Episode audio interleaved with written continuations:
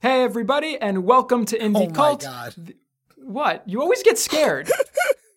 And you're not even here. And you're not even here. Let me just get through this intro.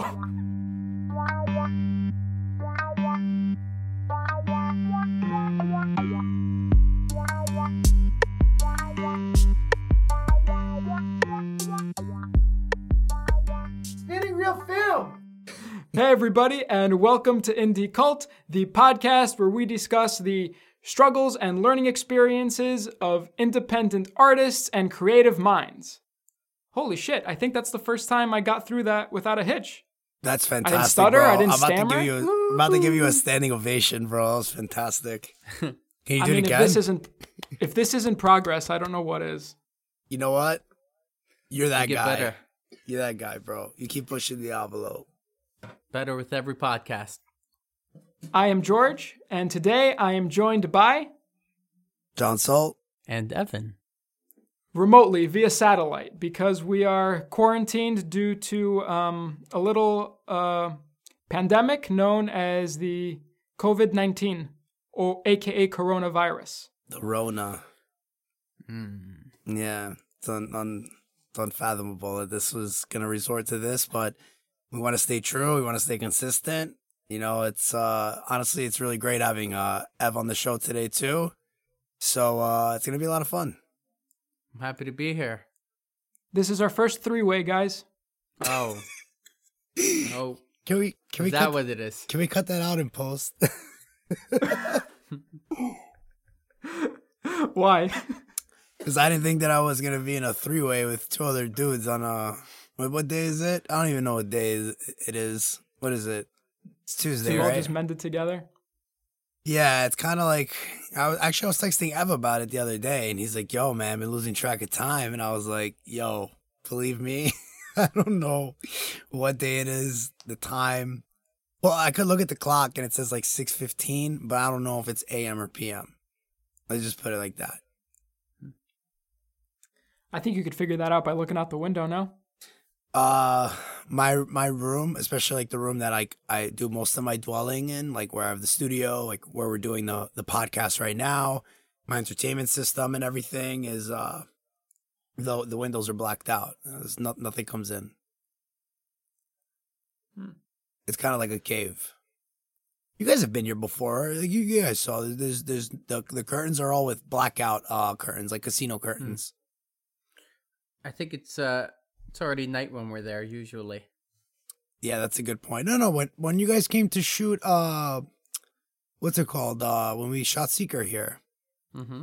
The first film that you guys uh endeavored on that. Yeah. Yeah, and we also uh, we also came by one day to do a um, a rehearsal at your house, Exactly, yes. and that yes. that was during the day also. Oh, it Yeah.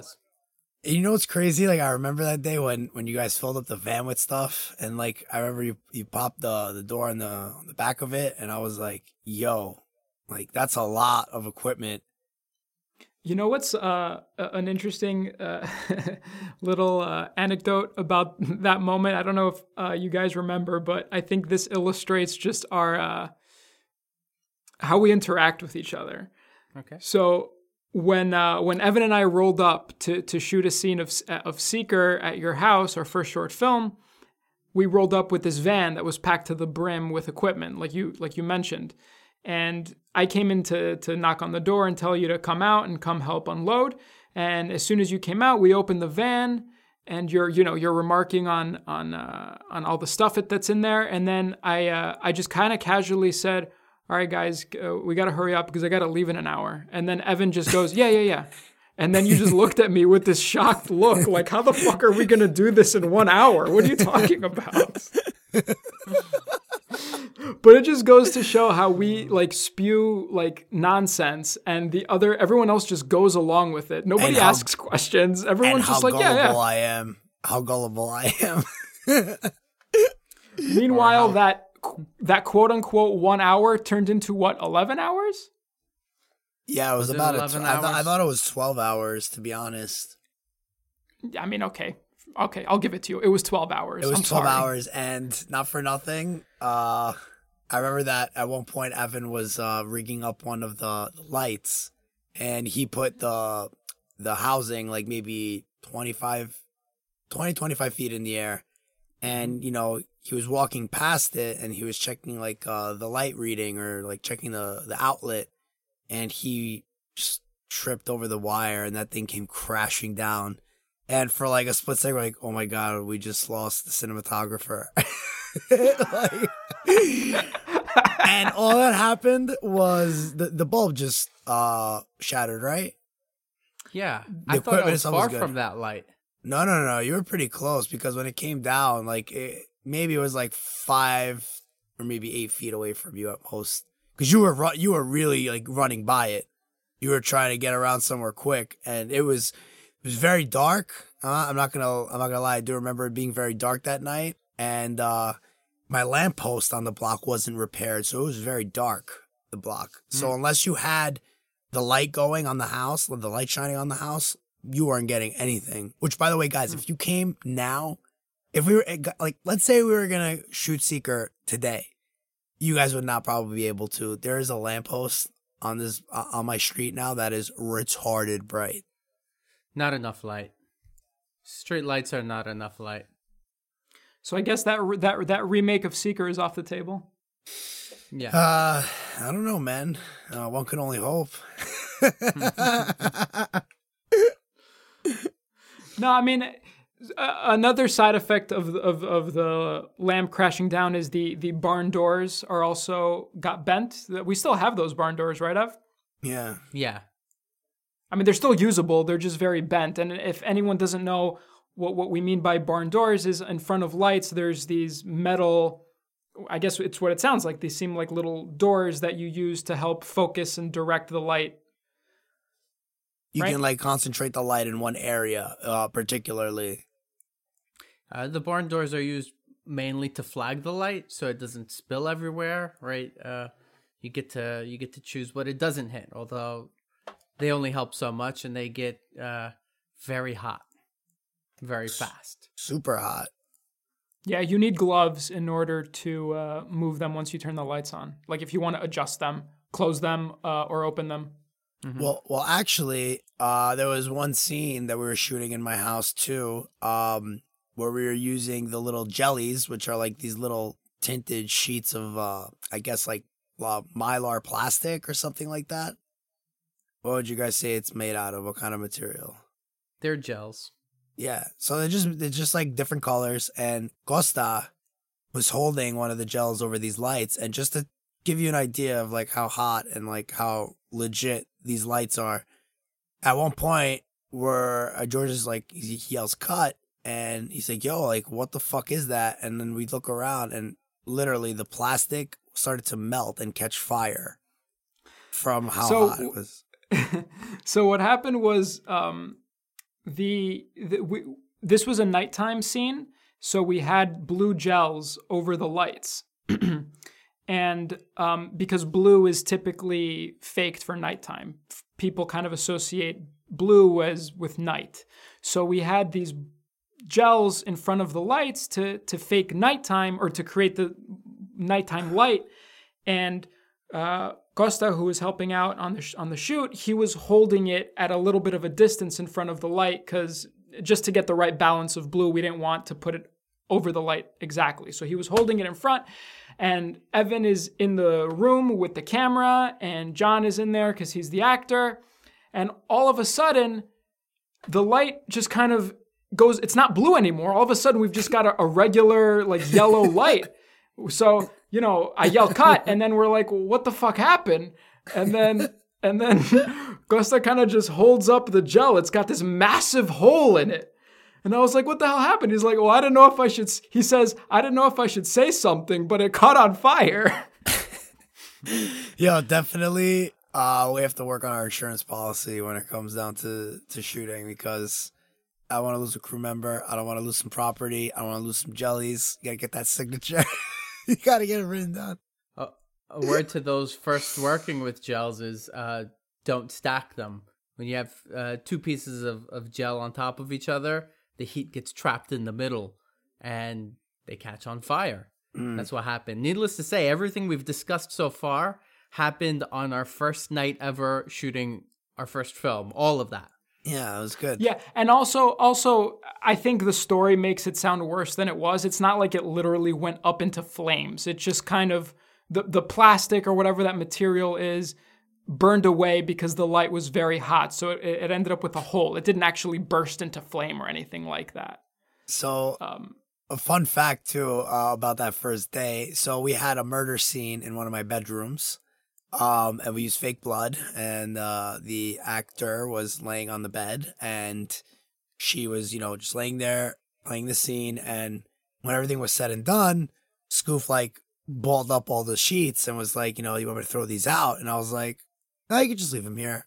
I still, I yeah, I washed them, obviously. I washed, I hope washed so. them, and I still have the bed sheets. They're very nice, very comfortable. I really approve. do they have stains on them still? Uh, no, no, no. It came off quite easily. It's not like you know the other fake blood that you guys have used. Came off very easily, actually, in the wash. Yeah, You know what's what's really interesting, and I think it's also a, a nice little anecdote for for just the filmmaking process. Like you said, we were there for eleven to twelve hours, and 11 and everything we sh- yeah okay, let's call it 11 and a half. we were there for 11 and a half hours, and I think approximately all that that we shot within those 11 and a half hours was probably probably ended up being 30 seconds in the final in the final product in the sh- in the short. Some of Yeah. the uh, best 30 Maybe even seconds less. of the film. Yes, it's it was the opening of the film, this dream sequence where the film opens. It might not have even been 30 seconds. It might have been less.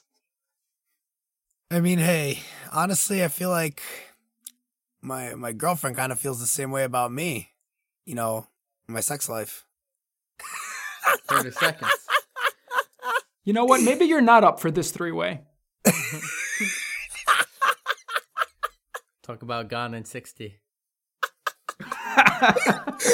and everyone's not listening anymore. this is getting weird. I know this was like Fifty Shades of Grey radio. Let me not stray off topic, but regardless, uh, if if Regardless. If, and when you know this thing takes off, uh, I just wanted to let you guys know I also have from the shoot the very first sign-in sheet for the crew for that day. It's in my desk. You guys remember that on the clipboard? yeah, I remember. I still have it. I got the initial the initial crew's uh work. Uh, I have their signatures on that piece of paper. You plan to sell that on eBay at some day someday? I uh if yeah, I mean pretty sure the signatures are gonna be worth a pretty penny. So, you know, fuck it. I'm surprised we had signature pages on our uh, first uh, first day of shooting ever. Yeah, I mean we had a who was doing the slate that day? That's that's a very important job. I think it was Costa, right? Yeah, I Uh, think he was.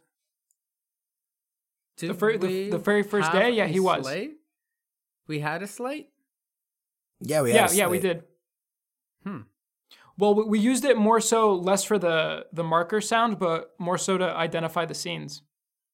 Hmm. Okay.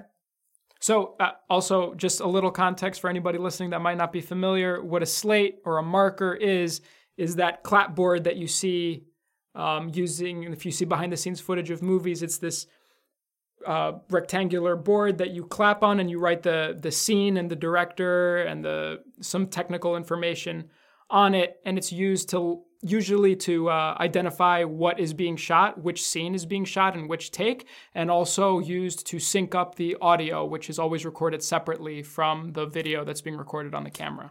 Yeah, it's like a cue marker, basically. Like that loud clap or snapping sound really signifies to whoever's editing or overlapping the audio with the take that it's it's spot on stuff. So you, got to be very very diligent when it comes to those things. You know, you you'll always learn that the hard way. And you know what? The, I, I feel like the the best crews and the the best people work together are people who do make mistakes together and they learn from them and we move forward and we we try not to you know mimic those those same errors. You know, like even just making sure like you're bringing the the right amount of tools uh to a uh, a, a set, especially if like you're not in a studio. You know, like you're you're shooting out on the go. It's very important that you have the right tools so you can access them ready to go when you need them.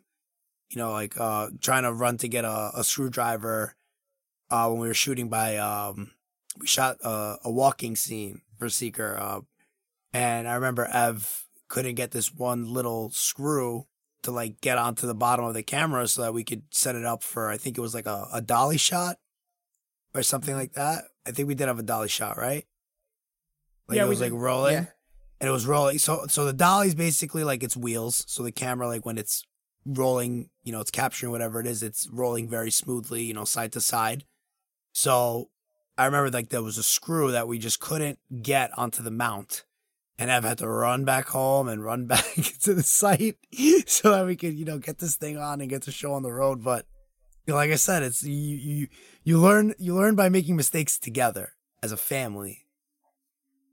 Another we, we actually learned something in relation to to the uh, to the marker as well that I, I just remembered is uh, for like a whole day of shooting we realized n- the nobody was calling out what scene and take it was that we were filming so it was very hard to uh, organize the audio because we had all these files and they were not marked with what scene and what take that was for Yeah. remember that ev Yeah, I remember a few scenes uh, when that was happening. I remember having to point that out during one of the recordings. I had noticed. I was like, "Oh, we we have to start calling like someone's not calling the take or or the scene number."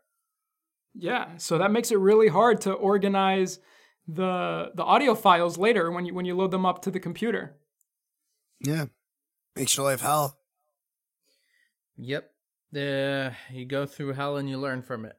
On a small production like the one the one that the ones that we work on, these very independent, very small productions, it's it's hard it's it's easy to overlook that stuff. It's easy to cuz you're like it's not it's not what you're thinking about, especially as as a director or a cinematographer or an actor or a writer, you're not thinking about those little little details, but you should be if you're working with a small to no crew. It is your responsibility to keep track of all that stuff. So for us, it's it's learn the hard way sometimes. Yeah. Believe me. I remember the caterers that was that was chosen for the the crumbling. One of the hardest choices we had to live with, believe me. but honestly, that did brighten my day when I would go downstairs and see Henny holding like four pounds of cold meat in his hands. Crumbling was uh, for me just one of the most surreal shoots we had. I mean, it's just it it's sad that we haven't like put it out, but you know, I wanted I wanted to just like do its thing. I I I, I get like we're keeping a lot of people in suspense about it, but you know, I feel like the the sense of mysticism also does make it make people understand how like tolling this thing was on, you know, a bunch of us. You know, like it was it was a big time investment for us and I think I think it does show overall, especially like the the amount of people you had at your disposal. Even beyond that, just uh, needing to keep it private until it runs the, the film festival circuit. If it was uh, publicly viewable, uh, a lot of places would not accept it. So just a little just before we go on, just a little bit of context is The Crumbling is our latest short film that we completed um, not too long ago that is just in the film festival circuit right now. Just context because you just said The Crumbling. I don't know if anybody knows what we're talking about.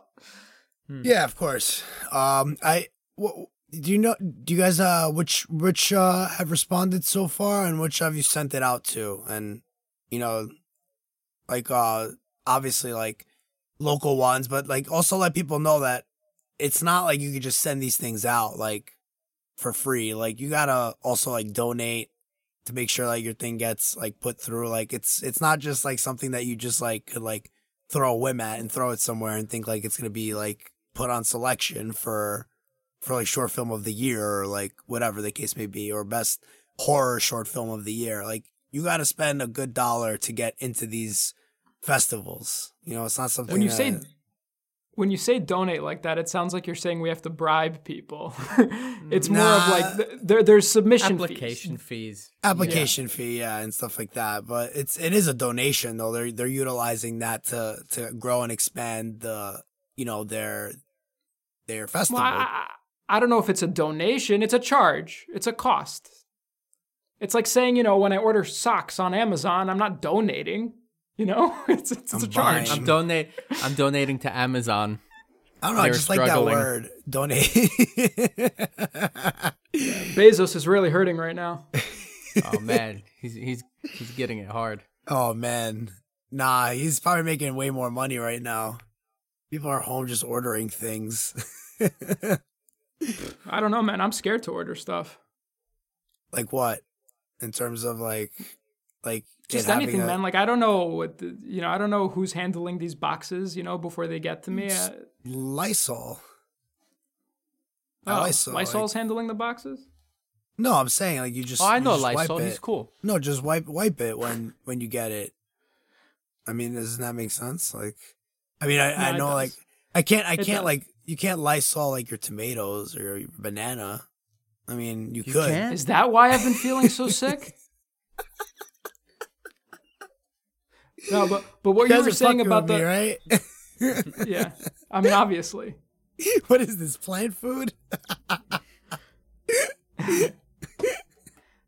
But what you were saying about the film festivals, that's that's a good thing to to to bring up to people that aren't familiar with the process. Is if you if you want if you have an independent film or an independent whether it's a short film or a, a feature film, part of the process is you have to put some money aside in order to submit it to film festivals for it to and it gets reviewed and if the if the judges determine it's it's of the standard of their of their festival or if it's you know of the best that they've seen they will accept it to their festival and then at that point it would usually get screened and then potentially uh, win any sort of award for whatever categories they have if they do something like that so currently the crumbling is in that process. We've submitted it, we're waiting to hear responses. And another thing that we learned along the way is that some festivals don't like it if your film is available online. Many and that is why the don't. crumbling is not available online. Some uh, festivals have it uh, as a requirement that it's not publicly viewable. Correct. Some festivals say in their description before you submit, they say if this is available online, um, it doesn't qualify. It's already disqualified. And, and and some even say that they they require it to be a premiere at their festival for whatever state or city they're in. Something we've learned that's important is to tailor where you submit your festivals. Yeah, that's what I'm Um, saying.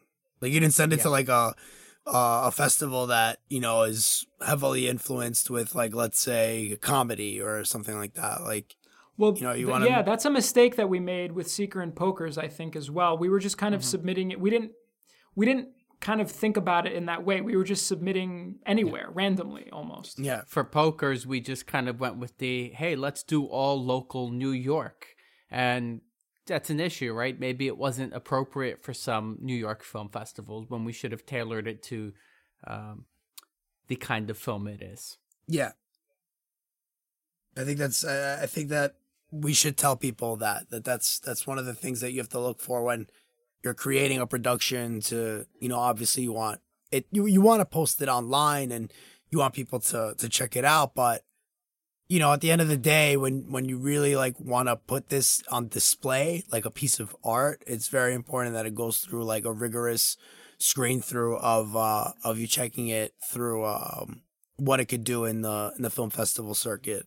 I think it's very important. It adds it adds more uh I would say inclination for a viewer or your audience to like really watch your stuff, especially if you know they've been keeping up with that film festival. Uh, if they see that type of same accolade, they'll be more inclined to like check out your film. Well, yeah, don't, and and don't submit a, a comedy film to a horror film festival just because it's in New York or something. one of the ways that we um, one of the ways that we kind of determined for the crumbling what was right um, is we started looking at you know what what past shorts did they accept did screen there? And we started watching them online if we could find them or a trailer and say okay does this match up at all with our short film the crumbling? Is it similar? Is it a similar style? Is it a similar genre? If we mm-hmm. thought that the answer was yes, we would sub- we would consider to submit there. If we thought the answer was no, we'd write it off. We didn't do that with any of our other shorts, and I think that could have been that c- could have put us at a disadvantage. Probably did put us at a disadvantage. You want to be uh, about as picky as uh, the- the festivals you choose as you are in the- the films that you choose to make. I think I think I'm losing you guys. Wait, Okay. you guys were going in and out before. That's why. All right, nice. No, because I think you guys are going in and out before, so I just want to make sure I can get you guys in, and we're good. Yeah, Okay. and then I hear you guys. You guys are solid now. Yeah. Okay. Yeah. Okay. these fucking remote sessions, man. You know, like uh, you, the, this technology is definitely a blessing. You know, like I think back, you know, like I, I, as great as it would be to like be back in junior high or, or high school during this like whole thing. Like, you know, I'm, I'm a grown up right now, and like I have all this technology, and I have like all this ability, and we're just home all the time, and you know, it's just trying to like basically see how many like books I can read or like, you know, how many good films I can like get my hands on or like good albums I can sit down and listen to like, you know, I'm at, at my own indulgence. It's it's crazy. There's no shortage of entertainment, that's for sure. It's nuts, man. It's crazy. And like, dude, like I'm talking like I'm picking up things that I read in college or that I didn't like really concentrate on in college. And I'm just like, wow, like this is fucking great. Or, you know, like just going back and just rewatching some of the films that we, uh, you know, we've, we've all been a part of and even listening to the older tracks we used to make, which by the way, uh, I sent Evan a text, uh, the other day and I was like, yo, I think it's, I think it's very fitting that we re-release uh their first licensed production album. It's called The World's Gone Mad. Uh Mhm. Evan did it with uh a friend of ours named uh uh Sick Nick. Sick Nick. Uh we miss you Nick. Hope everything's good. Um That that's sick, Nick. That sounds like uh like an homage to Slick Rick. No. yes. Kind Yes. of does. Yes. But uh Nick, Nick Nick was always a dope ass rapper too. Like always like and he sounded really crisp.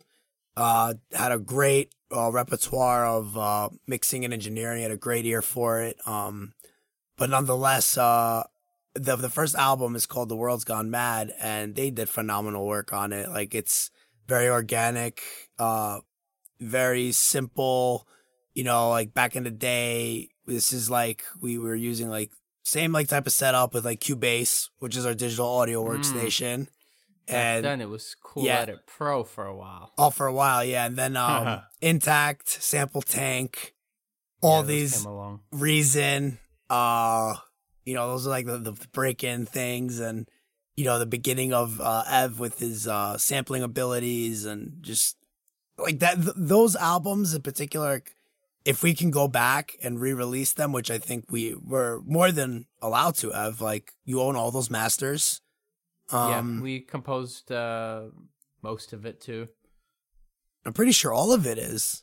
All right. So we're, we're but I, I really think it's something that I basically go back and go to your roots and, and finding, you know, stuff that you, you may, may- maybe haven't released yet, or maybe it wasn't released on the scale that, you know, you wanted because, you know, like maybe how long ago that album came out?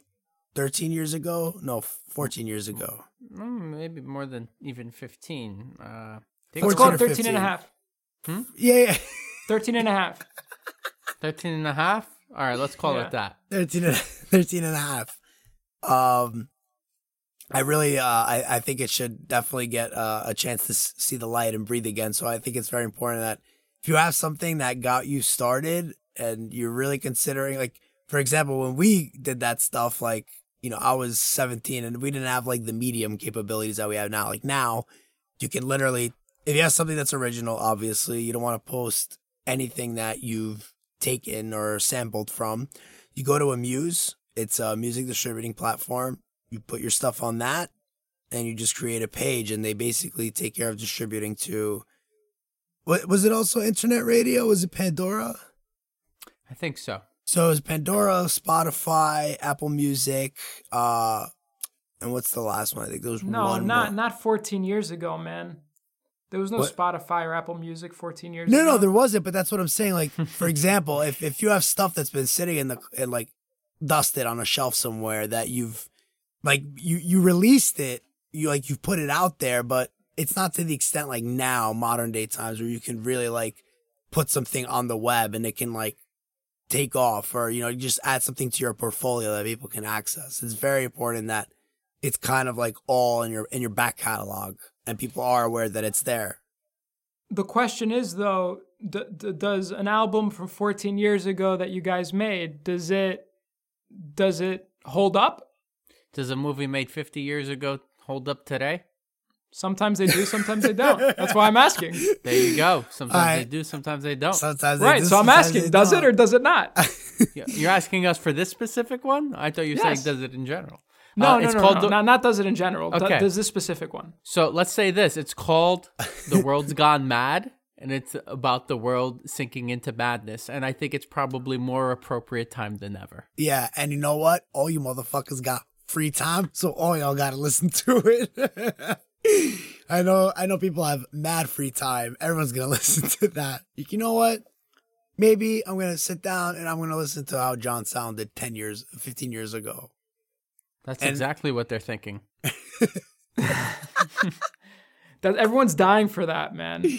Wait, but do you agree or disagree? Do you think that all work that you have online does it necessarily have to be like your best material? Like, do do you feel that way? Like, would you be upset if like something leaked from like your past that wasn't as good as your modern? Like, for example, if I'm Eminem, right, and like some of my, I mean, that's a terrible example because he Yeah, was that's like, terrible so. Yeah. he's so he's just so good all around that it like Yeah, But bro, I'm I'm, like- sure if the Slim Shady LP leaked, he'd be fucking mortified.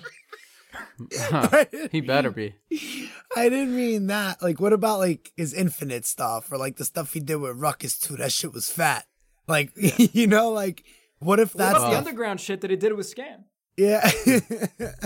Yo, Well, my opinion, uh, the way I look at it is uh, uh, what's done is done. I'm really not concerned about the older stuff being leaked or not. I'm just really more focused on what's next. but would you want it to be out there? Would you want it to be out there?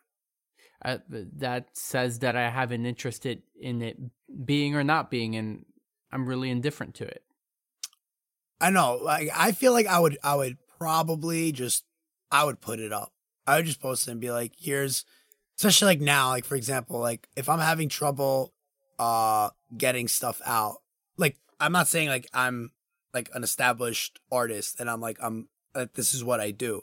Like, let's say I'm, I'm out of work, I'm laid off, and I do have time to create some music, and, I, and I'm taking advantage of that. I've been, I've been working at it. Um, what I'm saying is I would take the opportunity to just maybe release old stuff, just to let people Hmm. know that like this is like stuff that I've done and where I've been and where I've Yeah. come as far as now. And like not for nothing, not to say that I feel like I don't have any creativity right now, but the fact that we're not living our normal day to day lives, interacting with our friends, our family, our coworkers, like th- these are Hmm. all inspirational pieces in your life. You don't even realize it. It's all like You- backwashed. You mean if I were Nas, would I release like lost tapes, and then and then when I found another pocket, would I release like lost tapes too? Yeah, basically, like you have the opportunity to like have something like on back order that basically hasn't really seen the light of day. You're not in that creative mode. You're not be, you're not able to pump out a full album because you're not around those creative influences that you, Guess you always have. What? That might be happening right now. this right here, what we're saying, may be in that catalog, and it maybe it will come out in 30 years from now. Imagine. Does that blow your mind? That's fucking crazy. I really hope Indie Cult never gets leaked. I think, yo, I, I think that there is a distinction to be made. I think there's a difference between you being upset. There's a distinction between something old of yours leaking and how you react to that, and there's a difference when you put it out intentionally, right? So if mm-hmm. something old of of mine, let's say for example, were to get leaked, I probably wouldn't be upset that it got leaked. I don't know if I'd be proud of it necessarily, but I don't think I'd be mortified. I'd be like, yeah, okay, I, I made that when I was young. It's mm-hmm. not as good, or maybe it's terrible, but I'm not upset. But then if you go ahead and put it out yourself, I think you are, I mean, I think it gives a different impression. So if you're putting something out, And again, we're, we're talking from the level of of where we're at, like not someone who's Yeah, yeah. super established. Just yeah, make that where you're at. I mean, if you jumping if in. you listen if you listen to the world's gone mad, let's say now, are your feelings this is like a time capsule, or are your feelings this is just as good as as what I'm working on now? I hope that in every 15 year increment of my life, I will never say that what I was working on 15 years ago is just as good as what I'm working on now. yeah, And I think that's Amen. fair. And I think that's probably right. So your intention on releasing it today would be what? Was it, ju- it just to tell people, like, hey, look at what I was doing 15 years ago, or look at how far I've grown, or How cute. Yeah, how cute. What's the purpose? That's that's really the question, right? What's the point? What's the reason? There might be a good reason, but what is it? yeah. No, I agree. And these, are all very great uh uh points. I and you guys have changed. You guys have changed my opinion on it. And But but but it's I not about think- changing your opinion. Yeah, no, no, I'm just saying you guys did have changed my opinion about it because I, I understand that. But again, I have a lot of free time right now. I started gardening. I started gardening for crying out loud. I'm Good use of gardening. time. Yeah, I started gardening, man. I have a compost pile in my backyard right now. I don't even want to ask what you're growing. Cucumbers. You gonna Yeah. share some in this uh, three way situation? Is this what happens when you get the three of us together? Hey. I think I'm gonna step outside right now. But but but but Elmo, the, I think the wrong the wrong reason, the wrong reason is to to put it out just because you feel like you want to fill a void. I think that's the wrong reason. I am trying to fill a void. I'm insecure. Can't you tell? I'll tell you when I feel like I I would consciously, or, you know, make that effort to release it is if at some point I did make a lot and and people were enjoying my work. If I thought, you know what, maybe they'd be interested in hearing something they never heard from me. Yeah, You know, especially like that- from yeah. especially something that's so like like wholesome and like so like true to your your heart of hearts, your core of core. I well, think they yeah. might see they might see elements of what I developed into, right? To say that's you know that's where it started, or we could see the beginning. But there's really no point in releasing that unless you have uh, a- a base large enough that's interested in that. You know what's a good place to to to showcase it is right here on Indie Cult. Absolutely. That's That's that's, why we're that's why we sit here. We're making you know we're making these episodes. We're more than willing to hear out some local artists, local acts, local anything. If you wanna, if if it's something that you do that you love, that you make the time for it, indie cult is definitely for you. Maybe I can uh, offer an idea. Um, I will share with Indie Cult that album. You can handpick any of the th- songs that you think sound good, and uh, we can let let people chime in or, or leave a comment on which songs they feel are the uh, the ones of the past. That's a good idea. Yeah, I mean, w- yeah, we can do that. I can um And we can do know, a as- contest. as as Wait. any. Oh, that's not a bad idea. We could do a Oh. contest. Maybe you could win something. Yeah. Yeah, Elmo, you, you handle that. Whatever they win. You, Yeah, I got. I, I actually I got that.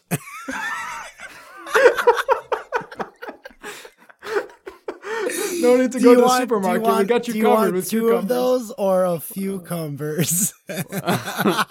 we are not soliciting prostitution. Let's be clear. No. Oh my god. So yeah, continue, Scoof. My apologies. Um, no, it's okay. So what what I was saying was um, there, there's many avenues we can take in terms of utilizing this podcast for um, the world's gone mad. We can just, I mean, so our listeners know already probably that I've been playing your music at the end of every episode.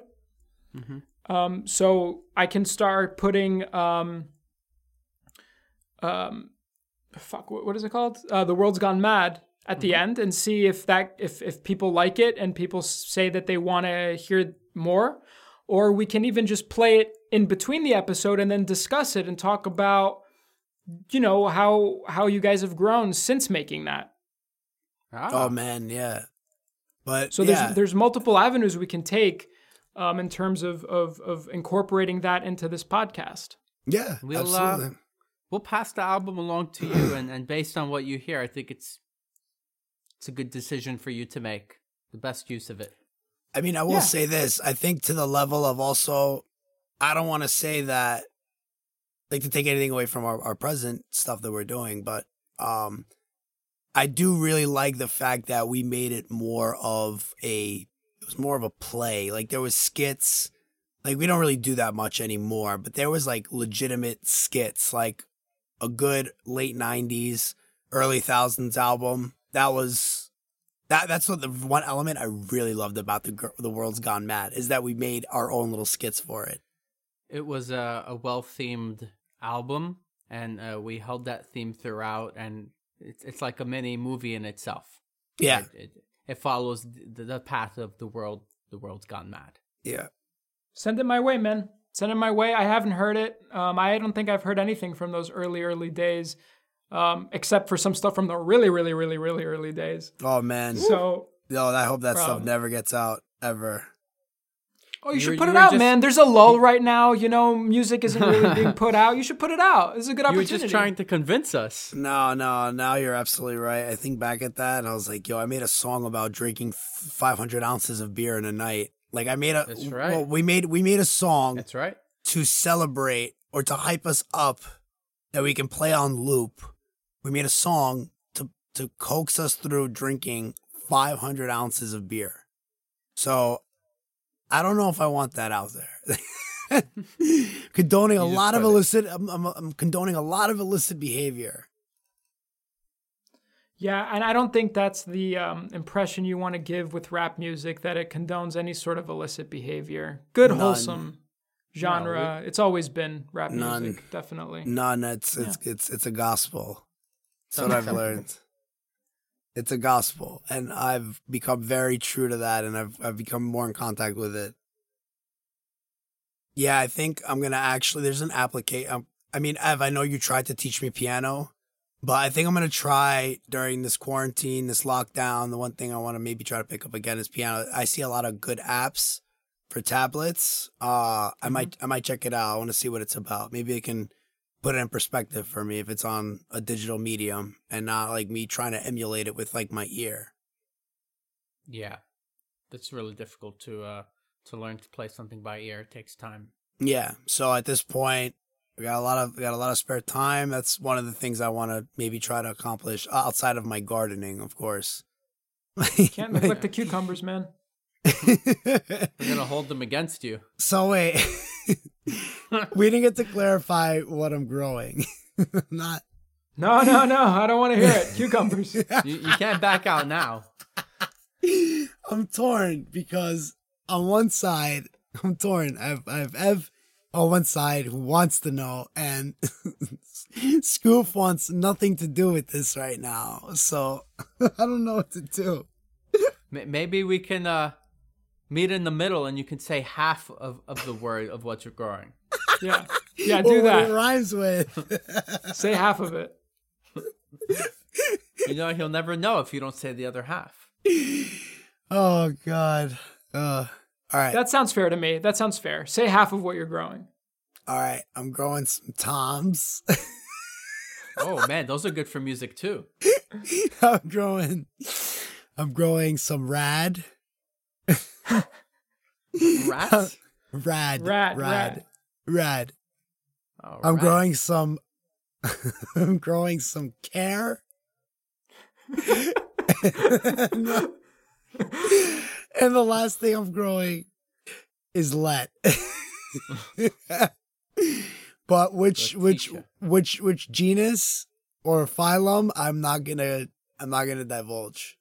And Exactly. for Hey, that, uh, we thank you. hey, uh, hey, hey, um, if you so if you were growing half a cucumber, what would that be called? a, a A cucumber. cum? a, cu- a cucumber. oh, cucumber?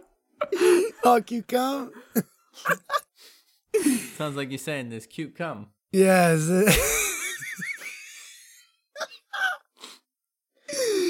These are the times that I do wish we had audio, I mean, uh, video and audio aid. I really do. People may have stopped watching long ago if there was video on us. Be like, yeah, that guy's about to show us his cucumber. Turning it off. And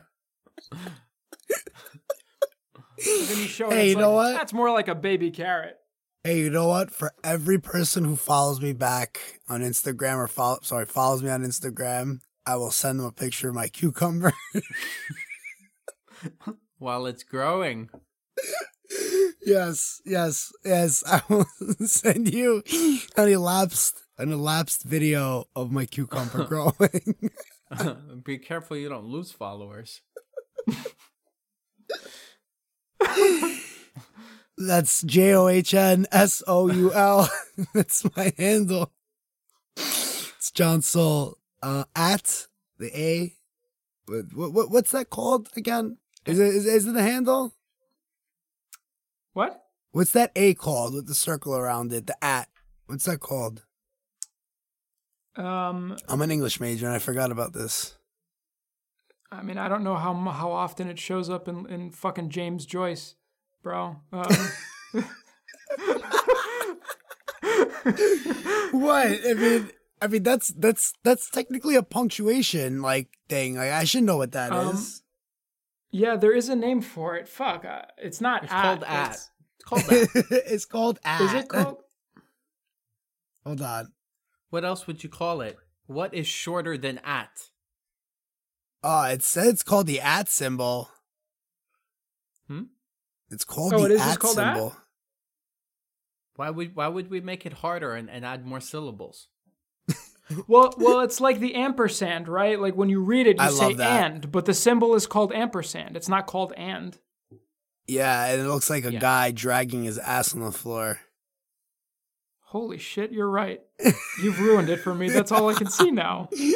I know. I know. I blame college for this. Yep. No, I just stared at it for a really long time in college in the library, and I just lost it one day. Yeah, hold on. Let me see. Let me see. Let me see. Just to make sure I'm on Wikipedia. You know, just to like, just to make sure. Wikipedia? Yeah, making sure that this is this is primo information right now. Or the at symbol. Uh, as, yeah, it's called the at symbol. That's, That's kind of depressing. It's kind of depressing. Like, something extravagant. well, even the little squiggly thing on top of the N is called a tilde. That's nice. Let's let's l- let's let's change it. Let's call it a spiral. How's that? Sparrow. a yeah. spiral because it's an A that's a spiral because you could do it in Yes. one motion technically. Yeah, it's a spiral. I think I like that. I get Call I could Webster. definitely settle with that. Yeah, and uh, I mean, when Call, did the call pound? Merriam. when Call did- Webster. oh, and then of course there was a paradigm shift when the the, the pound symbol became the hashtag, and that was R I uh, RIP in two thousand what eight? I would say that's kind of when the When Twitter took the took pound sign, the pound sign kind of kicked it in 2008, 2008 and a half, I think. I think I, I still hear it referred to as pound though. Like when people On say, you know, enter your pin On and the then phone. press pound. Yeah, on the phone. The the phone Yeah. is still holding very true to calling it pound, but I'm telling you, there'll be a day where it's like uh para español, presión, hashtag. that sounds really wrong. well, I think it could in time. I could dream. One can only hope not. Yeah, man, dream Uh, big. Uh, anything new down the pipeline for you guys? One or the other? Yeah, I don't know about anything new, just kind of working on the same stuff that we've been working on. Um, you know, we got a little more time to work on the Western that we're getting ready to shoot. Well, we were getting ready to shoot at the end of April. That's not happening now. By the time this comes out, um, we'll already be in May. Uh, so hopefully we'll be we'll have a new date by the time this comes out. But we'll have to wait and see. Day by day, man. One day at a time. Yep. Just reading and writing on my end. and Uh, studying. what in particular are you reading right now? Nothing specific. The last thing I, I read was uh, Lovecraft. Leftcraft. And HP. synopsis? Oh, you know, um, I don't recall the story's name. It's it's the one about. How do I tell you it without spoiling it? Oh come on! It's one of those. It like I have to, is I about- have to, I have to basically pick it up. I It is about it you know Lovecraft is a master of, of isolation. He himself knew isolation his whole life, so it's no surprise that that story is also about isolation. It's a person who, um, well, you know, they wake up, they wake up deep in this uh, castle. They have no recollection of how long it's been. They just know it's been a very long time, and it's about their e- exploration, their attempt to to to leave this castle and to find other life. That sounds awesome. You Do know, either uh, of you know it? No, this one it's it's short. It's maybe a, it's like a six page short story. no, I don't know that one, but what I do know is um, H.P. Lovecraft uh, died poor and penniless. He he didn't find success until after he died, so he would have been Yeah. perfect for this podcast. Shit, what are you trying to say here? I'm trying to say, man. I mean, we're we're about to be as famous as H.P. Lovecraft. Oh my god, Oh, yo! man. I Would didn't you- know that either. Would, would you be happy to die poor but know that your your work becomes uh, renowned? No, I'd rather I'd rather sell out and die rich.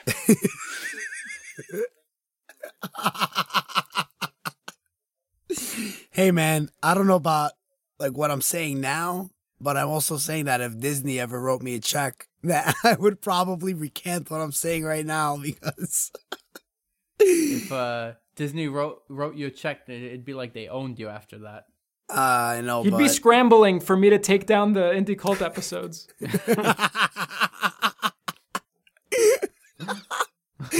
I'll give you one hundred eighty thousand dollars. Just thinking, I'm just thinking off the internet. And I would just look at you and go, half.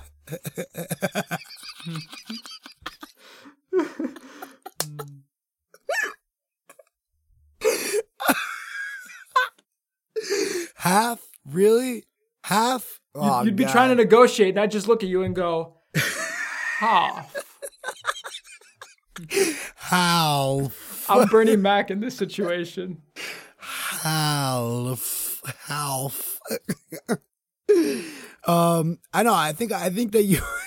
I think you would more be like, man, 180k. You got a check from Disney. I'm doing this for less than five mil. like, like So you're I'm saying nuts. half than half of whatever they're paying you. I saw About this. half. I saw this documentary on Showtime. It's called Operation Odessa. And it's about how the Colombian cartels in the during the I think it was the end of the the cocaine uh distributing era like in the uh, 70s and 80s like it was really cracked down and these guys uh, from the US they linked up with the cartels and the cartels basically wanted them at one point because they were like basically they were like gophers for them. So they would basically like the if the cartels wanted the new SL five hundred, like they would send these guys to Germany to buy them and then charter them back to Colombia, and then they would charge these guys a fee for getting them the cars. But anyway, let me not uh stray off too far. Uh, so basically, these guys they um they go to Russia because the cartels wanted the guy who has connects in Russia to get them fucking Russian submarine so they can distribute cocaine to the US and like all parts of the world via submarine. And not for nothing, they legitimately almost like got it. Like the the admiral of the Russian army, especially when the the cold uh, the navy when the Cold War was you know ended and Soviet Union collapsed, they had a lot of military grade tech and and you know legit hardware that they couldn't even like find people to put behind or fill up with gas.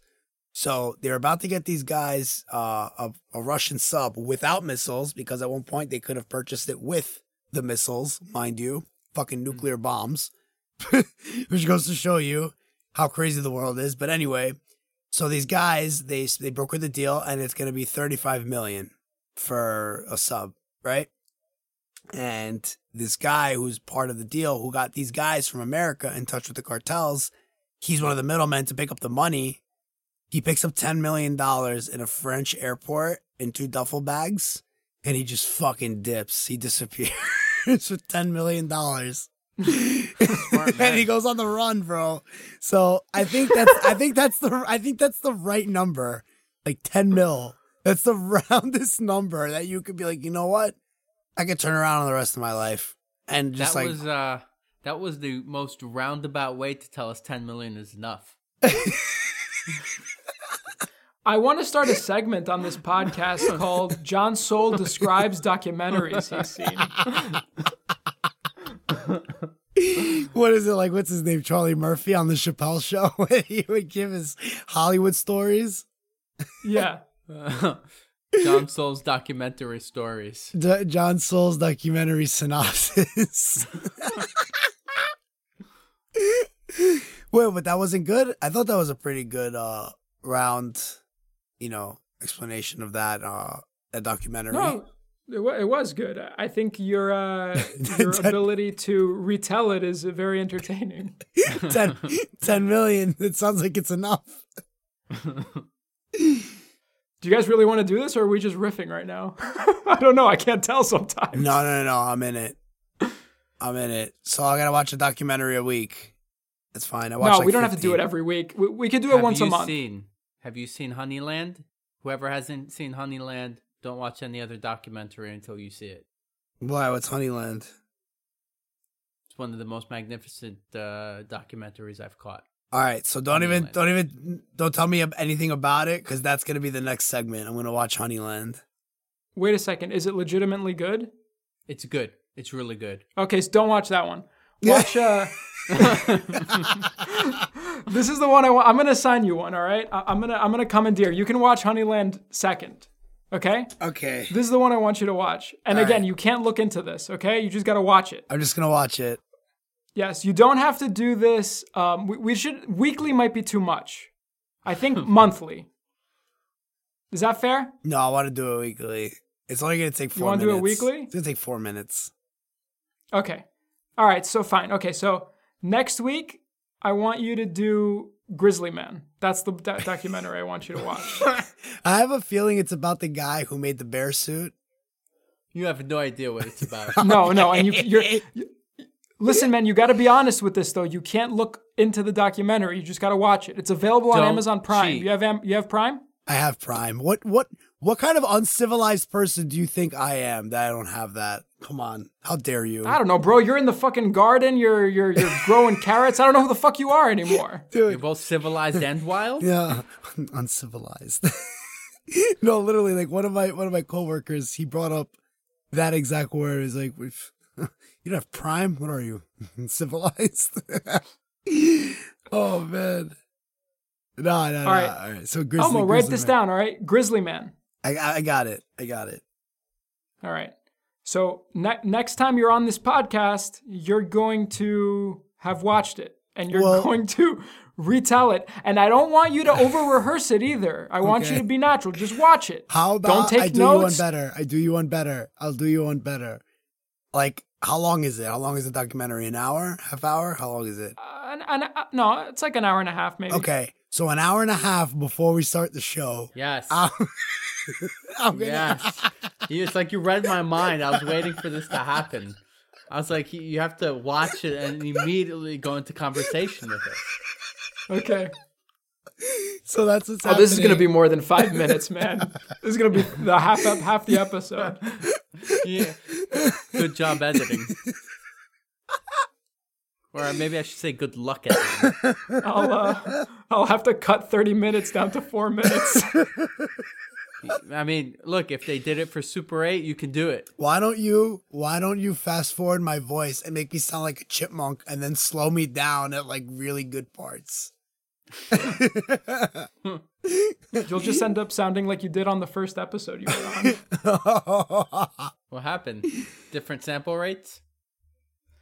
No, no, no. We we were having issues. Remember, we were having issues with the uh, headphones, and uh, he was uh, he was speaking very slowly because he couldn't. He was trying to like be in sync with his own voice. I was trying to. All right. You know what? You can never catch it, though. All right. Look, the direct monitoring was fucking me up. All right. And might have been a little high. That's neither here nor there. So we can't bring that up. It's it's not Disney, turn off. Disney, don't listen to this. Disney, turn it off. Man, you're gonna sit there and tell me that George Lucas didn't get high as fuck when he wrote Star Wars? Get out of here. George Luke. George Lucas doesn't work for Disney, man, and, and he didn't write Star Wars for Disney. Disney bought Star Wars uh, like a few years ago. And is he stupid? George Lucas? Yeah. No, he's not stupid. There we go. So it's fine. You know what? Disney might have to deal with me for a little bit. It's fine. It's neither here nor there. I don't even know what the hell you're talking about anymore. I'm saying if, if Disney wants to cut me a check, they're gonna have to take me exactly for who I am. Exactly. Like Yeah, Flaws and so all. they're not gonna want to cut you a check. what are they? What are they cutting you a check for? For pre- precisely the reason of who you are. But I'm saying in general, if they were gonna write me a check, they would write me a check because they, the values that they hold presently is that everyone's okay, especially when there's money involved. Look at George Lucas; he's okay because he got paid. He's got mad bread. That George guy. Lucas, what did George Lucas? George Lucas didn't have any controversy surrounding him. If he didn't get paid, it would not be okay? Nah, but but I'm saying he, if George Lucas definitely smokes weed, yes or no?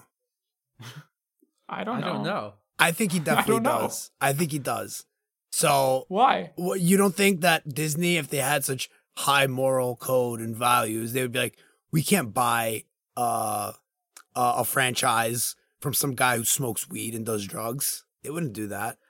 Where are you get? You've created this version of George Lucas that's a drug addict.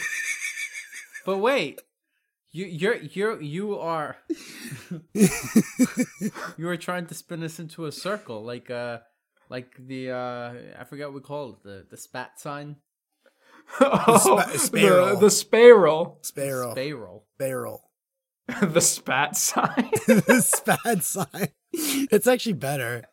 It's like quick. Spat. it's it, it, it's zippier. I think we should change it completely. I, I think we should make it just a noise.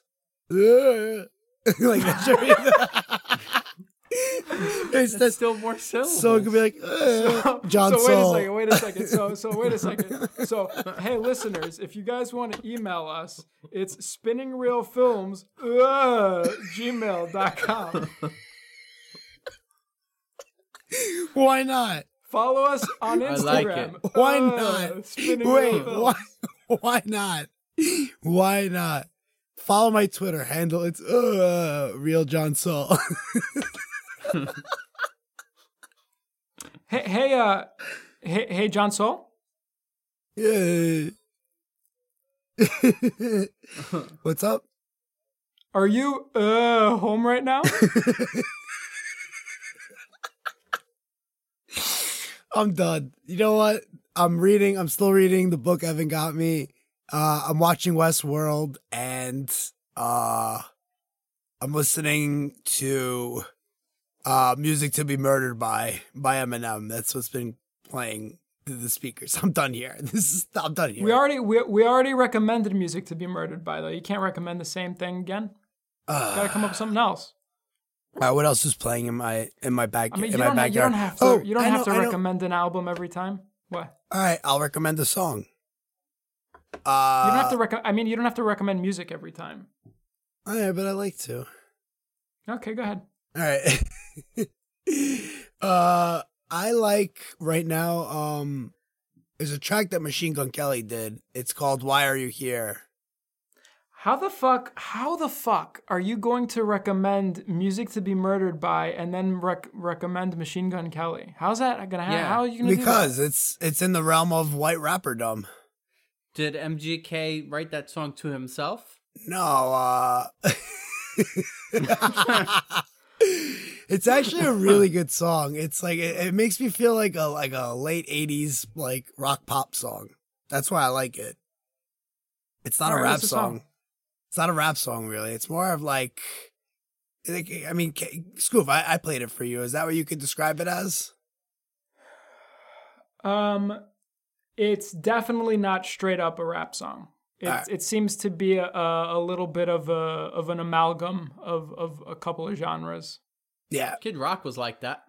So was uh Limp Bizkit. yeah. Honestly, I think I, I, I'm gonna I'm gonna check Limp Bizkit out again. I have a bunch of their stuff saved on my Spotify. It's been a while since I listened to some good Bizkit. You Fred want to Durst listen re- to Fred- everyone Eminem crushed. Fred, Fred Durst Fred Durst made a movie starring um, starring uh, John Travolta. Came out uh, last year. It's called The Fanatic. Yeah, How was it? Oh wait, that I- sounds familiar. Is it a remake? I don't I don't know. I'm not sure. Um, I don't know how it was though. I didn't I didn't see it. Hmm. Yeah. Uh Scoof, no no recommendations this week? Okay, this is what I'm gonna recommend. I saw this a few weeks ago, but um, I'm gonna recommend um, Richard Jewell by um, by Clint Eastwood. Oh yeah. You saw it. You enjoyed it? Yeah, I saw it. I saw it um, a few weeks ago. It was I saw it was available to rent, so I, I watched it. It was something I wanted to see uh, since it came out. I just never got a chance to go to the theater for it. Um, it was really good. I, I liked it very much. I, li- I liked it a lot. I think Clint Eastwood. Um, I think he's a very good director. He is. Yeah, definitely. Dude, Uh, he made so I mean, many though, movies, bro. It was, it was only a matter of time before you knew he was gonna be a good director. He's It- always I around mean- it. He he picked a really tough film to try to sell though on that one.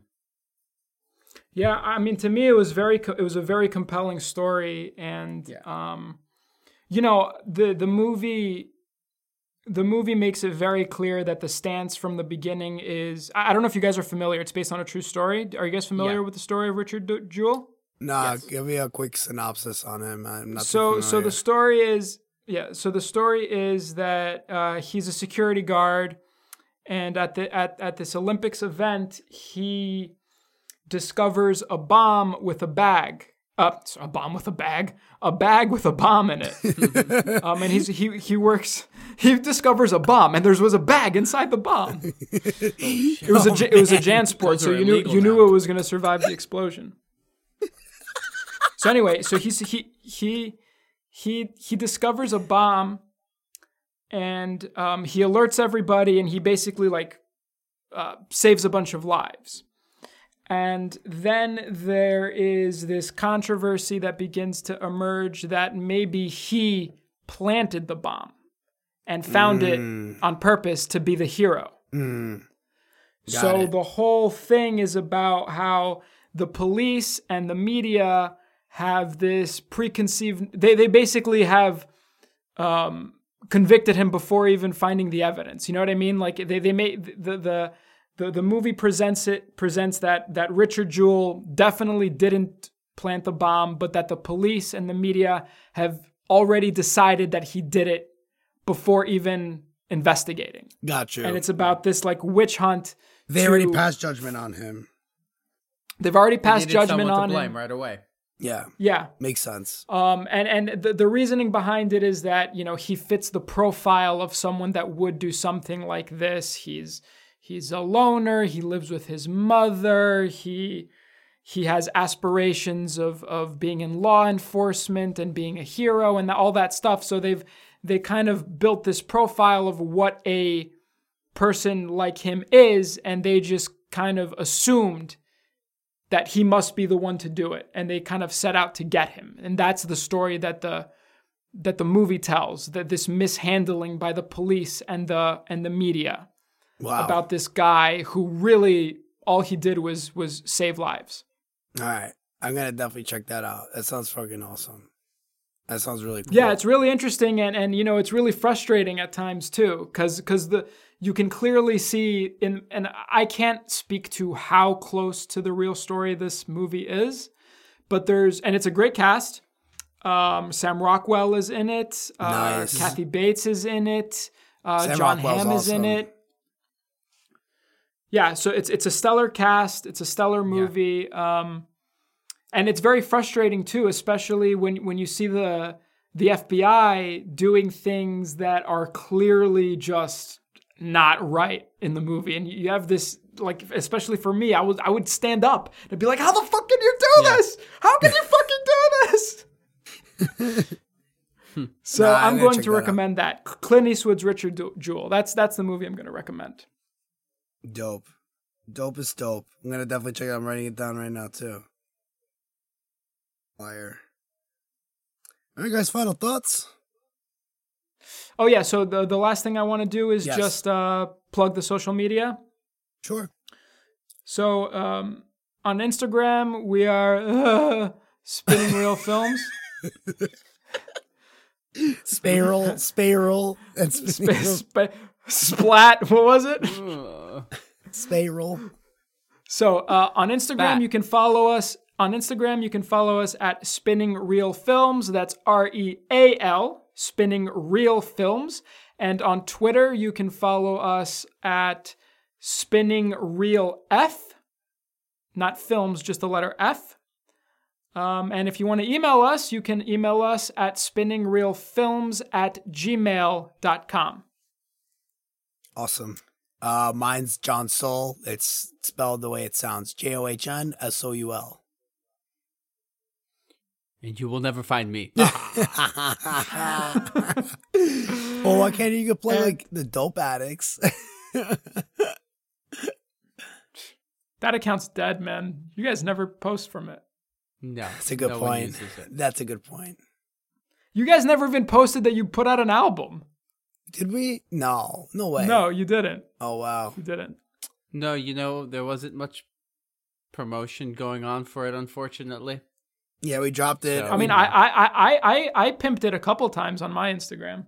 Oh, and on yeah, Spinning a bunch, Real of, a, bu- Films. a bunch of people did. A bunch of people listened to the that that project. It was a lot of fun. It's good. Put Yeah, it up I mean- a few times, a couple times on the Facebook too. Mm-hmm. Yeah. I uh I mean I always pimp your guys shit. Awesome. That's that's that's that's the ways. Yes, uh, that's the way this this underground network works. Everyone uh, washes the one hand will wash the other. Well, we are we are all involved, right? And that, that's the important part. Something we said earlier, right? Collaboration and uh, uh, keeping all of us active. We're always we're all always working on something. Absolutely. I mean, man, if we don't support each other, no one else is going to. That that, that that's the that's the cruel truth sometimes, you know, like Yeah. you don't always get the support where you want to get it. Um so you you kind of have to you get it from the people in your community and the people people around you who also have similar endeavors and interests.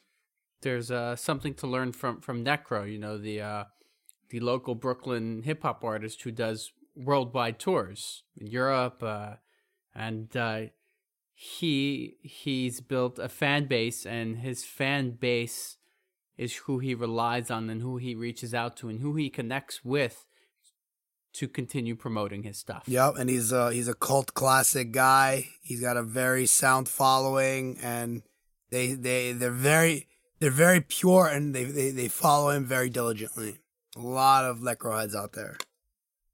Engage the fans, get them involved in some way. Uh, that's fun for them too, maybe. And most importantly, join the cult.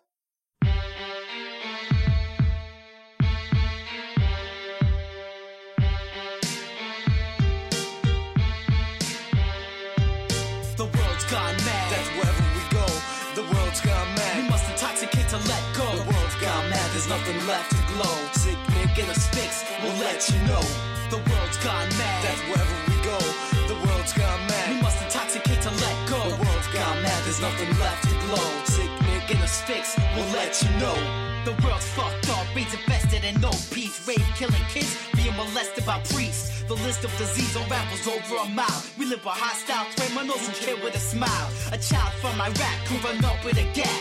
Put it to your back, click, clack, and plow. Our own mother sent tsunamis to destroy us. Natural disaster, no, she knows what she does. Then there's cancer, but the cheap death to get to her faster you can pay. To turn to a cadaver, a blade to your face. Now bleed, leak till you're empty meat. You look like you sat on a sacrificial seat. The clothes filled with roaches and rats, packing gas. It's as ugly as Michelle Branch, we'll leave it at that. It's the reason for all the mugging and shoplifting. Heroin syringes hanging from my veins, sitting in. The world's gone mad. That's wherever we go. The world's gone mad. We must There's nothing left to glow. Sick Nick in a fix, we'll let you know. The world's gone mad. That's wherever we go. The world's gone mad. We must intoxicate to let go. The world's gone mad. There's nothing left to glow. Sick Nick in a fix, we'll let you know. Where the hell do I live? You can hate, can't forgive. Full of morbid kids that kill rather than. Their lives depend on blowing up to get that bread. But in reality, a lot more about them can be said. As long as they quit drugs and quit being thugs, those things can prevent bodies inheriting slugs. Nations leaders are like us, but they ain't villains. All of a sudden, it's cool killing innocent civilians. Our heads are dumb, we stupid, we close minded. Give a person power, that force gets them blind. It's just a with weapons, fake ones, real ones can make it. I can't take it, we no devil's church, no sign of God yet. If you don't hear the murder, man, you in a dead end. Put all those together, man, you got a mad blood. People's got it twisted. It's not just the world's gone bad. The only explanation is the world's gone mad. Gone mad. The world's gone mad. That's wherever we go. The world's gone mad. We must intoxicate to let go. The world's gone mad. There's nothing left to glow. Sick Nick in a fix, we'll let you know. The world's gone mad. That's wherever we go. The world's gone mad. We must intoxicate to let go. The world's gone mad. There's nothing left to glow. Sick Nick in a fix, we'll let you know.